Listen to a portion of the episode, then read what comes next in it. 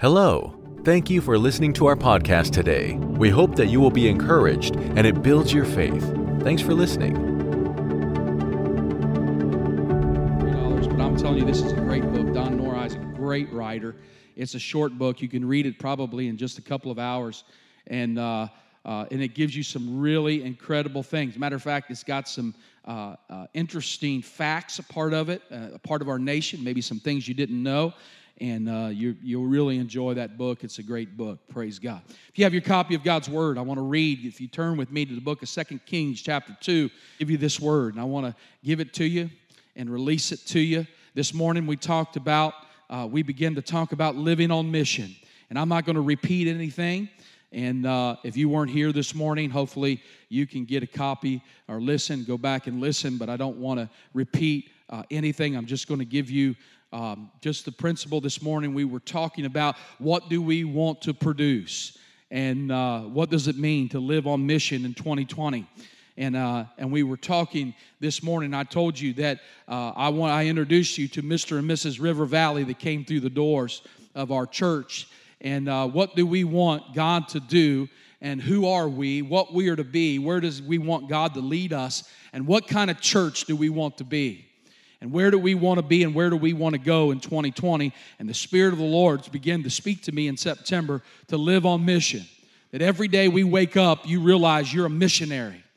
And that when you go out your door that god has put you on mission every day. And so we want to talk how do we build? How do we produce? How do we what do we strive for? And no matter uh, who comes through that door what are we trying to produce in people that come to this church I said this morning, are you not uh, are we not tired of the revolving door that comes through the body of Christ? Not just our church, but there's a lot of churches. And we want to begin to catch people. And how do you do that? And I told you there were three ways that we do that. We make committed people who are committed to God. In other words, we want to produce committed people. To live on mission means we produce committed people. I told you there were five measures or there were five values, core values, that we needed to implement as the body in order to do that. I'm not going to go through them all or read them off to you, but you can read them back. Number two, I said that we are to make uh, people who are competent disciples. I said competent disciples. And number three, those who are productive or creative uh, where God has them on mission. And I'll share with you what I mean by that in just a moment. But I want to start this. Uh, uh, this evening by reading that passage of scripture in Second Kings chapter 2 and beginning verse 19.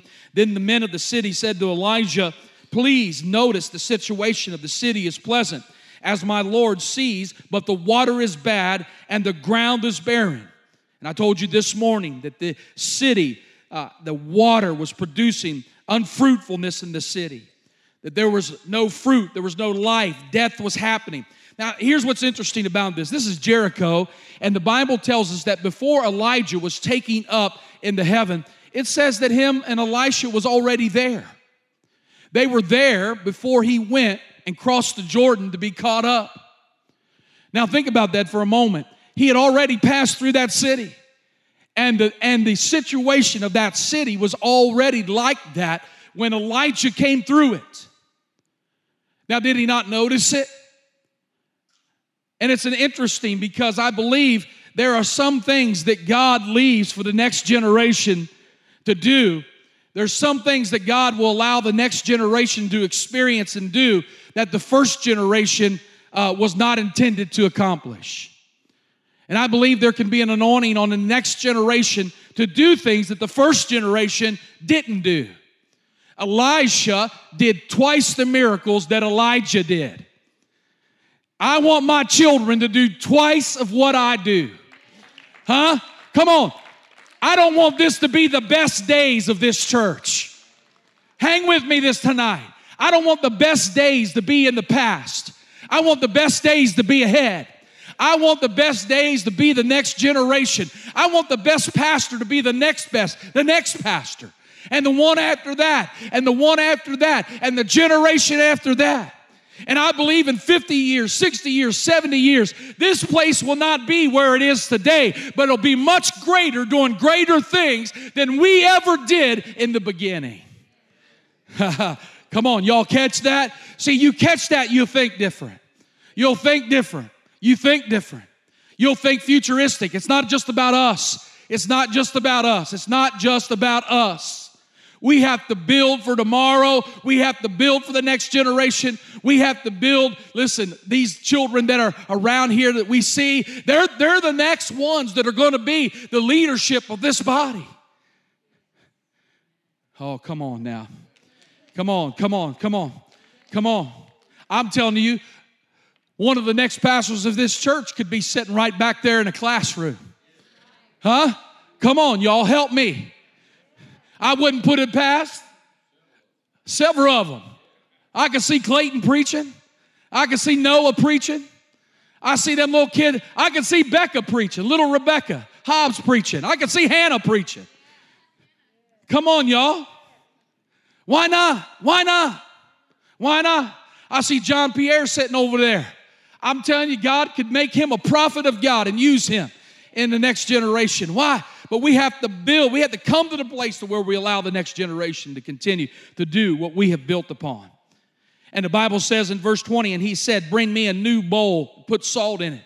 So they brought, brought it to him. And then he went out to the source of the water and cast in the salt there and said, Thus saith the Lord, I have healed this water, and from it there shall no more death or barrenness come. So the water remained healed to this day according to the word of Elisha which he spoke. Hallelujah. The Bible said he went to the source and he used salt. It said that he said, Bring me a bowl of salt. And he took that salt and he went to the source of the water.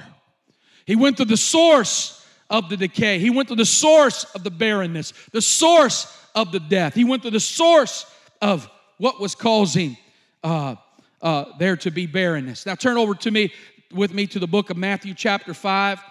Matthew chapter 5. I will read a couple of verses of scripture there, and then we're going to move on into what I believe the Lord has for us tonight. Matthew chapter 5. And here Jesus again is in the Beatitudes. And here in the Beatitudes, he spends the first part of the Beatitudes talking about the character of the Christian.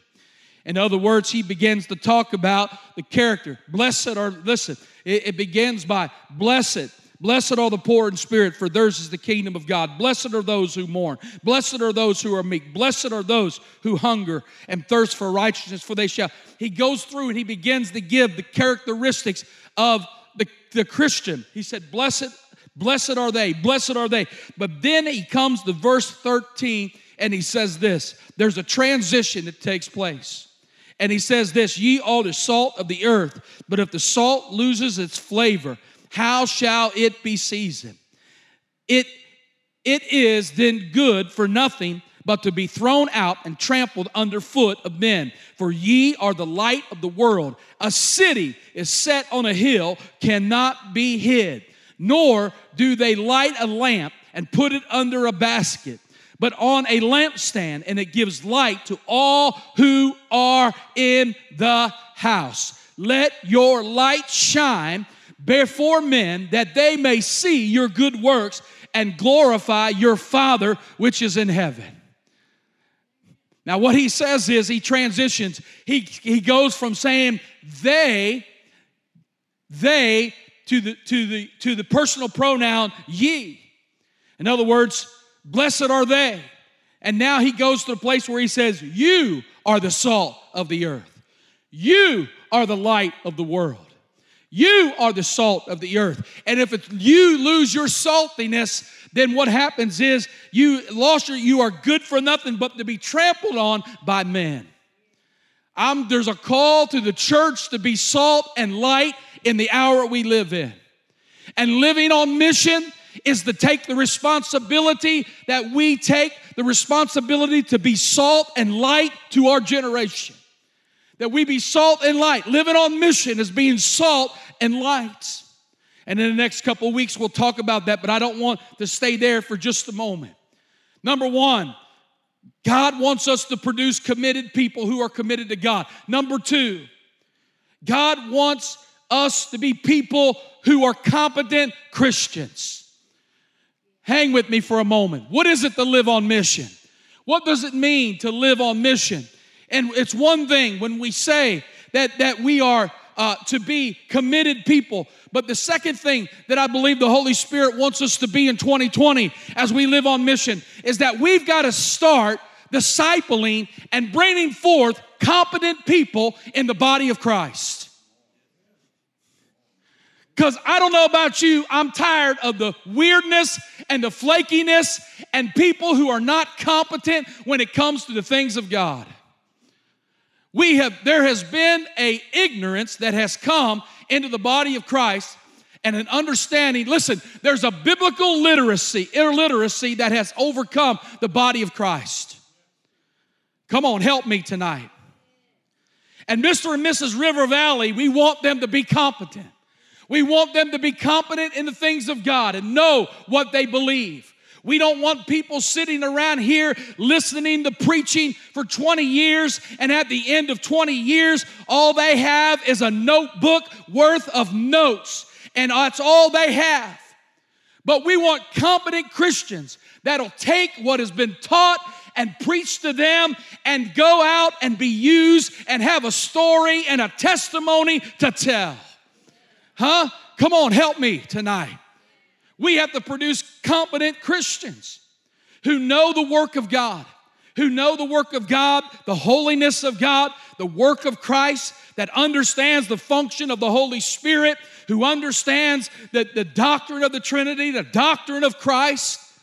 How much do you know about the Word of God? How much do you know about sanctification and regeneration and these things that we, as all Christians, should know? And what happens is, is that people don't trust us because we're not competent in the Word of God. There are people out there that know the Word of God better than most people that sit in the house of God. Come on. What do you know about the Holy Spirit? What do you know about holiness? What do you know? In 2020, it's our desire to build competent people in the body of Christ.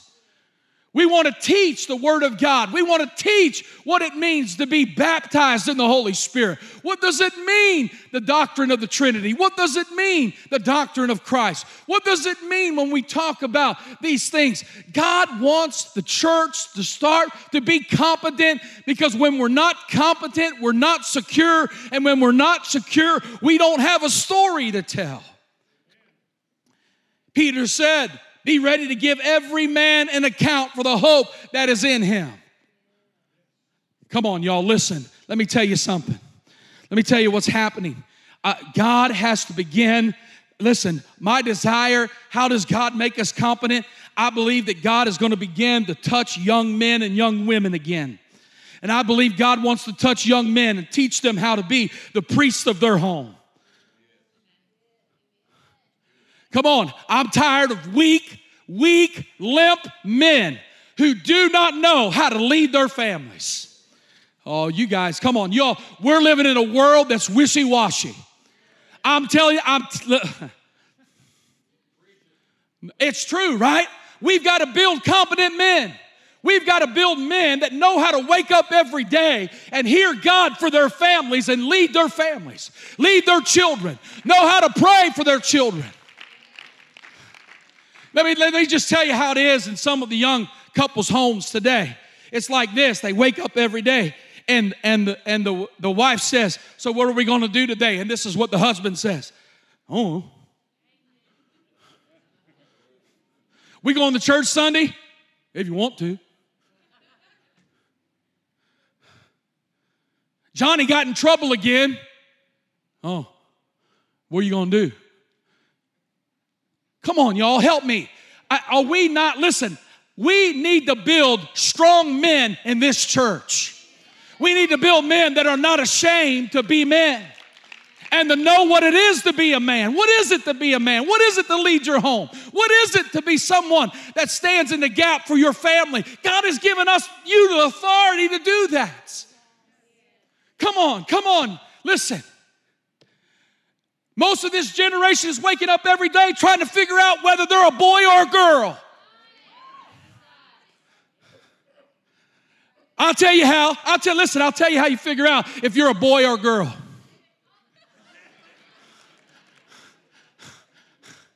Right? Right? Come on, there needs to be a revival among men. There needs to be a revival among our young men that wake up every day and are able to love their wives like Christ loved the church. That are able to lead them and, and, and, and, and build in them and strengthen them and build them up and lead them. Why? Because what's happening is we've got men that are losing their competency in the body of Christ. God wants us to be competent. God wants our young women to be competent. Wants them to understand that their virtue is a strength. Listen, ladies, your virtue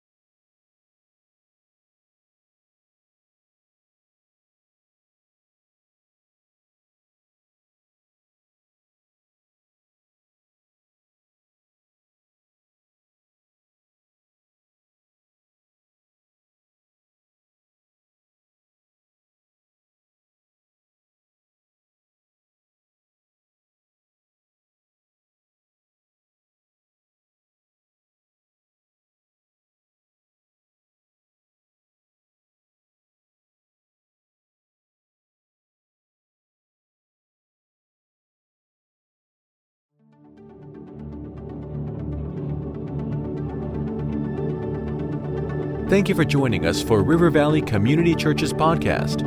If you feel led to give, you can click on the donation link in the description or visit our website at rivervalleymadison.com. If you've enjoyed the podcast, you can subscribe or share with your friends.